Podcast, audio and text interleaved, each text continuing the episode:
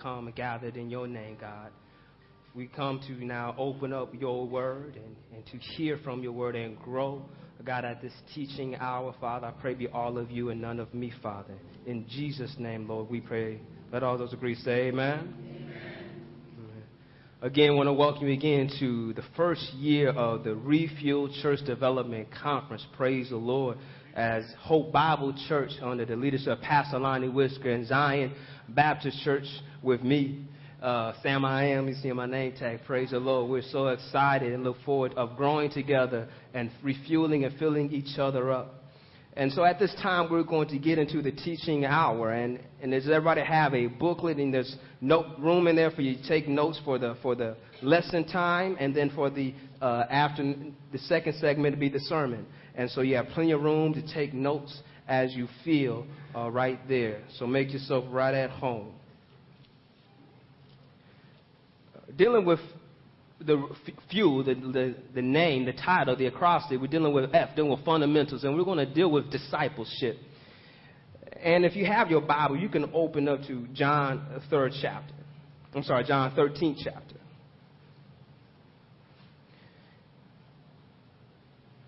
We're going to deal with what Jesus says they will know you are, my, how you will know, how they will know that you are my disciples. Looking at verses 34 to 35. If you have to say amen. You don't have to say hold on. I'll hold on. And as you turn it, I'll give you a little context of what's going on. Jesus is, is preparing to sit down and have uh, the Last Supper. And, and, and during this time, he, he, previous, before we get to where he washes disciples' feet. In the first verse, he's talking about how he's going to make his love known to him, knowing that the time has come. And, and so Jesus is, is giving some last words, some last instructions to his disciple. He's pouring into them, lifting them up, knowing that there's going to be a time he's going to be gone. And when he's gone, he wants them to know how to live a life that is pleasing to him. And, and so John 13th chapter, looking at verses 34 and 35, it says this, a new command I give you, love one another. As I have loved you, so you must love one another. By this, all men will know that you are my disciples if you love one another. Look to your left, look to your right. Tell somebody you ought to love one another. Now, the thing is this about what, what, is have, what does love have to do with anything? And, and that's the thing. We got to look at loving like a disciple. Jesus says, they will know you are my disciples. How you what? Love one another. Little, little history here. The church. The church is a body of believers. Ecclesia basically means an assembly, a group of believers. The church is you and me. And people will know you belong to the church. Not necessarily a name of a church, but to the church how you what? Love one another. So what does it mean to be a disciple? The basic fundamental of a disciple is love. Is love. To say somebody, somebody say love. Now, in the world, love is used so loosely. Sometimes, as and even in, in, in, the kingdom of God, we have Christians that use love as a cliche. We'll just say, I love you because I'm in church, but I really don't mean it. Because I love you, but I'm going to talk about you when I go. We're not really saying, I love you. Jesus says they will know you are my disciples by how you what? Love one another. Let, us look at, at, the Bible again, John 13 chapter. Look at first verse. It says this. It was just before the Passover feast. Jesus knew that the time had come for him to leave, his, leave this world and to go to the Father, having loved his own who were in the world. He now showed them the full extent of his love. First and foremost, listen. Love alone counts. First thing, love alone counts. Jesus realized, I'm going to show my love, my full extent of my love. And how do we know he's going to show his full extent of his love? Well, first and foremost, he washes his disciples' feet. When you love somebody, you look out for their best interests. You care about them. As a disciple, Jesus is teaching them how to give up and serve one another. I lost bad. I'm going to take this one. Amen. Jesus says this that they will know you are my disciple, how you love one another. Now, in the English, you know, there's nouns and there's verbs. Love can be used as a noun, but you'd rather have it as a verb. Would you rather somebody say, I love you? Or would you rather somebody show they love you? See, Jesus is showing that how you love one another. Jesus saying this, I'm washing your feet. Then you look in the text, you look in the text, Jesus says this, you call me master, but I serves you. He is showing them how love alone counts. Love alone counts. Love alone stands by itself. How do we, you need help with that? In 1 Corinthians 13 chapter. It says this in the first verse and second verse. It says, If I speak in the tongues of men and of angels, but have not love, I am only a resounding gong or a clanging cymbal. Then it says, if I have the gift of prophecy and, and can fathom all mysteries and all knowledge, and if I have faith that can, can move mountains, but have not love, I am nothing. Even goes on to say how you can sell all your possessions, but still if there's no love, it means nothing. Jesus saying this that I can tell you I love you, but I'd rather show you I love you. As disciples, we need to show the community we love them. As disciples, we should show people that we love Christ, how we care for the poor. We care for the sick. We look out for the widows and those who are deprived and, and depressed and disgruntled. That we go out into the community, not just loving ourselves as the world is selfish. The world cares for number one, but Jesus, look, you call me master, but I'm going to be servant. So love alone counts. So don't just love yourself, but love your neighbors. And also, Jesus teaches to love your enemies. You see, Jesus is, is giving a new commandment, and now why is this new? In the context, see, they were being taught by these Pharisees and Sadducees who were concerned about self righteousness. They were not concerned about how they should take care for. When Jesus was sitting with the sinners, they would talk about him. Is that showing love? When you see people that are missing and left out and they don't care about them, say, I don't talk to them. I'm not like them. But Jesus says this, that I came for the lost. We need to follow whose example? Christ. Because being a disciple means I'm a follower of Christ. And so if Christ sat with sinners and gave to sinners, who am I to say I'm above sinners? Is that showing love? Jesus wants us to follow his commandment and not only follow his command, but follow his example. So in John 15, 13, this is continue on, and you go to 15, 13. See, Jesus is, is not done talking about love. You see, one thing need, we need to understand in the church that we always got to continue talking about love. Jesus didn't just not talk about love one time. He talked about it multiple times. In John 15 chapter, look at verse 13. The awesome word of God says that greater love has what?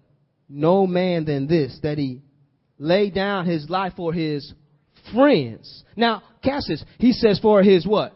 Friends. Now, who's a friend of God? Those who obey his commands. What? Who's a friend of God? Those who obey his commands. What is his command? That you love one another. I'm glad that we have a, a, Lord and Savior that says, I call you friend when you obey my commands. I, I, some of y'all may be looking at me kind of lost. He says this, look at verse 14. You are my friends if you do what I command.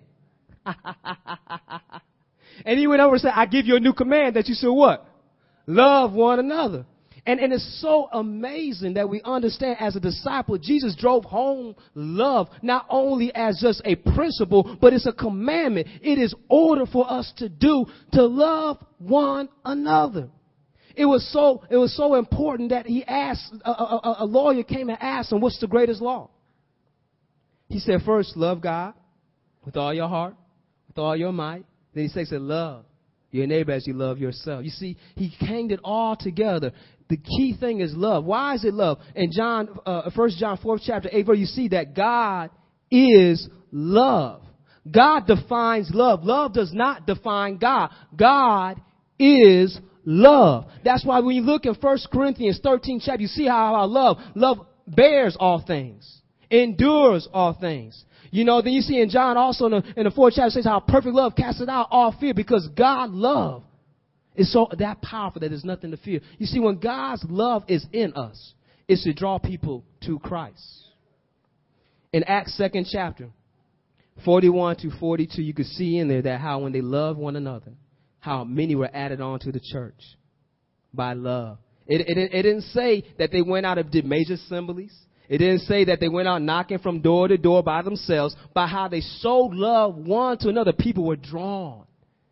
Aren't you drawn to people that are welcoming, who are loving?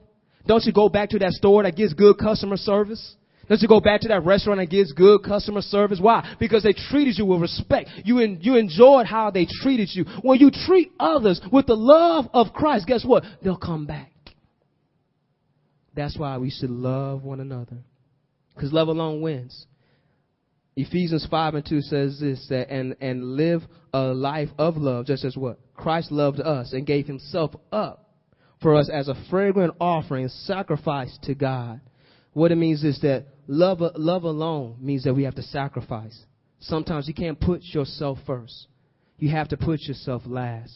You have to be willing, not necessarily you have to give up your life, but maybe you might give up your spot in line.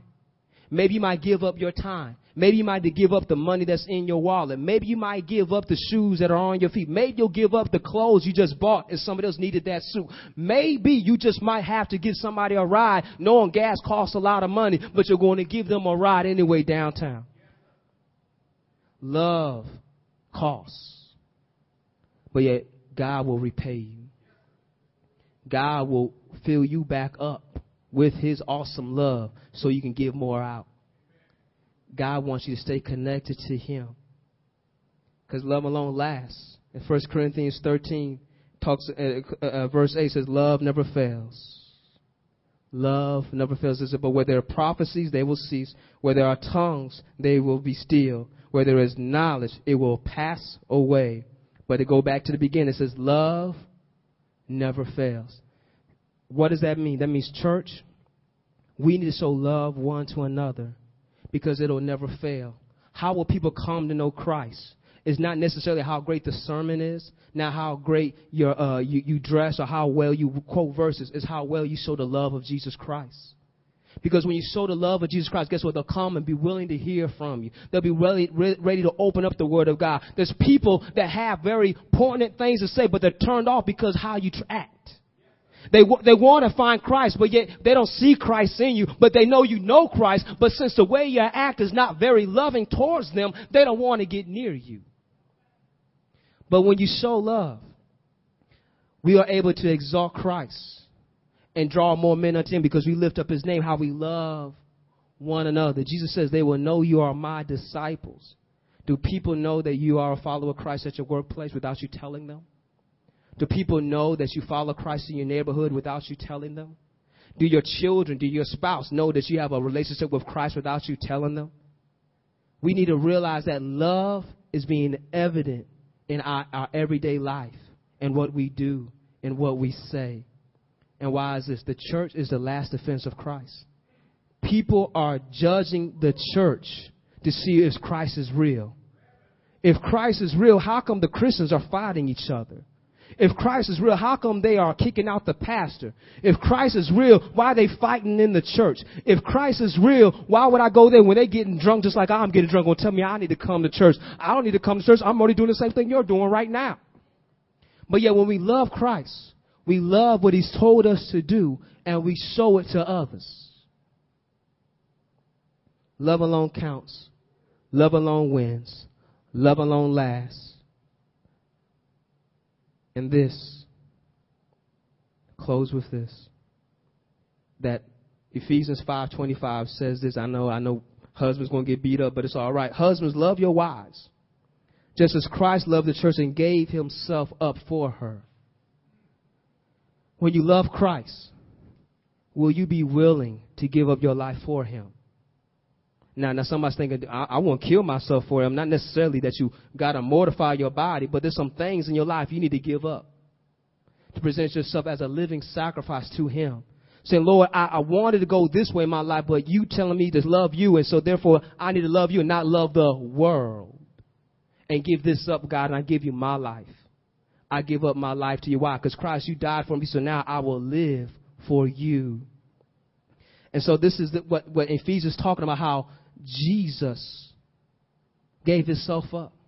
We need to give ourselves up and love one another. I'll put you first. You go ahead of me. I'll humble myself. are we willing to give up ourselves? Going back to John 13 chapter. Jesus deals with love. Then he talks about how he's going to be betrayed. Uh, look at verse 35. By, by this all men will know that you are my disciples if you what? Love one another. Then Simon Peter asked him, Lord, where are you going? Jesus replied, Where I'm going, you cannot follow now, but you will follow later. Peter asked, Lord, why can't I follow you now? I will lay down my life for you. Isn't that also how Peter loves Jesus? Tell him how I would lay my life down for you. But then Jesus lets him know the truth. Then Jesus answered, Will you really? Mm. Lay down your life for me? I tell you the truth, before the rooster crows, you will disown me three times. I don't know about you, but I see myself like as Peter in this right here. How I say, Lord, I love you. I'll give my life up for you. But there's times in my life that I have denied him and not shown love for Christ, but show more love for myself first. But you see here, Peter does not stop here. That later on, Jesus comes up and says, Peter, do you love me? He said, yes, I love you. He said, feed my sheep. And, and, later on, you could read about Peter speaking on behalf of the church. Then later on in Acts, you can see Peter in front of the Sanhedrin saying, look, you can kill me now, but look, I have to stay, I have to speak for what I have seen and for what I heard. How was that? Because why? Peter saw Jesus Christ crucified and him resurrected. You see, when you know Jesus is, is real, when you know that he did not only die, but he rose again, guess what? He's still alive. How do I know he's alive? He's living in me. That's what it's all about. And Peter realized that. You, we can go through the same thing. I, Jesus, I met you, but now I know you as resurrected Lord and Savior. When Peter saw him, as resurrected Lord and Savior, he realized that this is the Messiah. And I will lay my life down for him. So don't get caught up thinking about, I might have fallen short. How can I make it up? Well, Peter fell short as well. But guess what? Right now, you can make it up. Say, Lord, I will love you with all my heart, with all my soul, with all my mind. I want people to know that I am your disciple by how I love one another. When my boss gets on my nerve, I will still show love. My children get on my nerve, I will still show love. People cut in front of me in traffic, I will still show love. Because why? They will know that you are my disciples, how you love one another. Any questions, any comments, any concerns about this, about being a disciple, how we should love one another? Is it difficult? Yes. Because we're dealing with some unlovable people, aren't we? People who are hard headed just like you are. People don't agree with the same things you agree with. Don't dress the way you want them to dress. There's people that will come into our respective churches and won't look like you look. But they're looking for love. Can you show them love? There's people that may not smell the way you want them to smell, but they're looking for love. Will you show them love? So ask yourself these questions. This is what I want you to do. We're going to have a, a, breakout session. I want you to think about these questions within your groups and pray about them, do some deep soul searching. How am I showing love daily? How am I showing love daily? I, I, eh, when I was looking at this, it got me because times I'm very selfish and I just live for me. So am I really showing love daily? Next one is, do people who do not know me know I know Christ? Do people who do not know me know I know Christ? What I mean is that people you may work with, they don't really know you. They see you. People that see you day by day basis that you don't know, but they know you. Do they know that you know Christ? The last one I want you to do is, is think about your church. How does my church show love? And then think about this. If your church does show love, don't say, well, my church already shows love. Think this. How can my church show more love? And then this is what you get about. How can I be a part of my church showing more love? Because why? We got to continue to love. Can't say I did well on next Sunday. How can I get better? How can I get better? It might be somebody I missed. So how can my church show more love? How can I be a part of that? Maybe I could be a usher. Maybe I can be a greeter. Maybe I could just make an extra point to, to, to hug somebody else or shake their hand or make sure they feel comfortable when they come in. Think about how can I show more love? Because Jesus says they will know you are my disciples. How you what?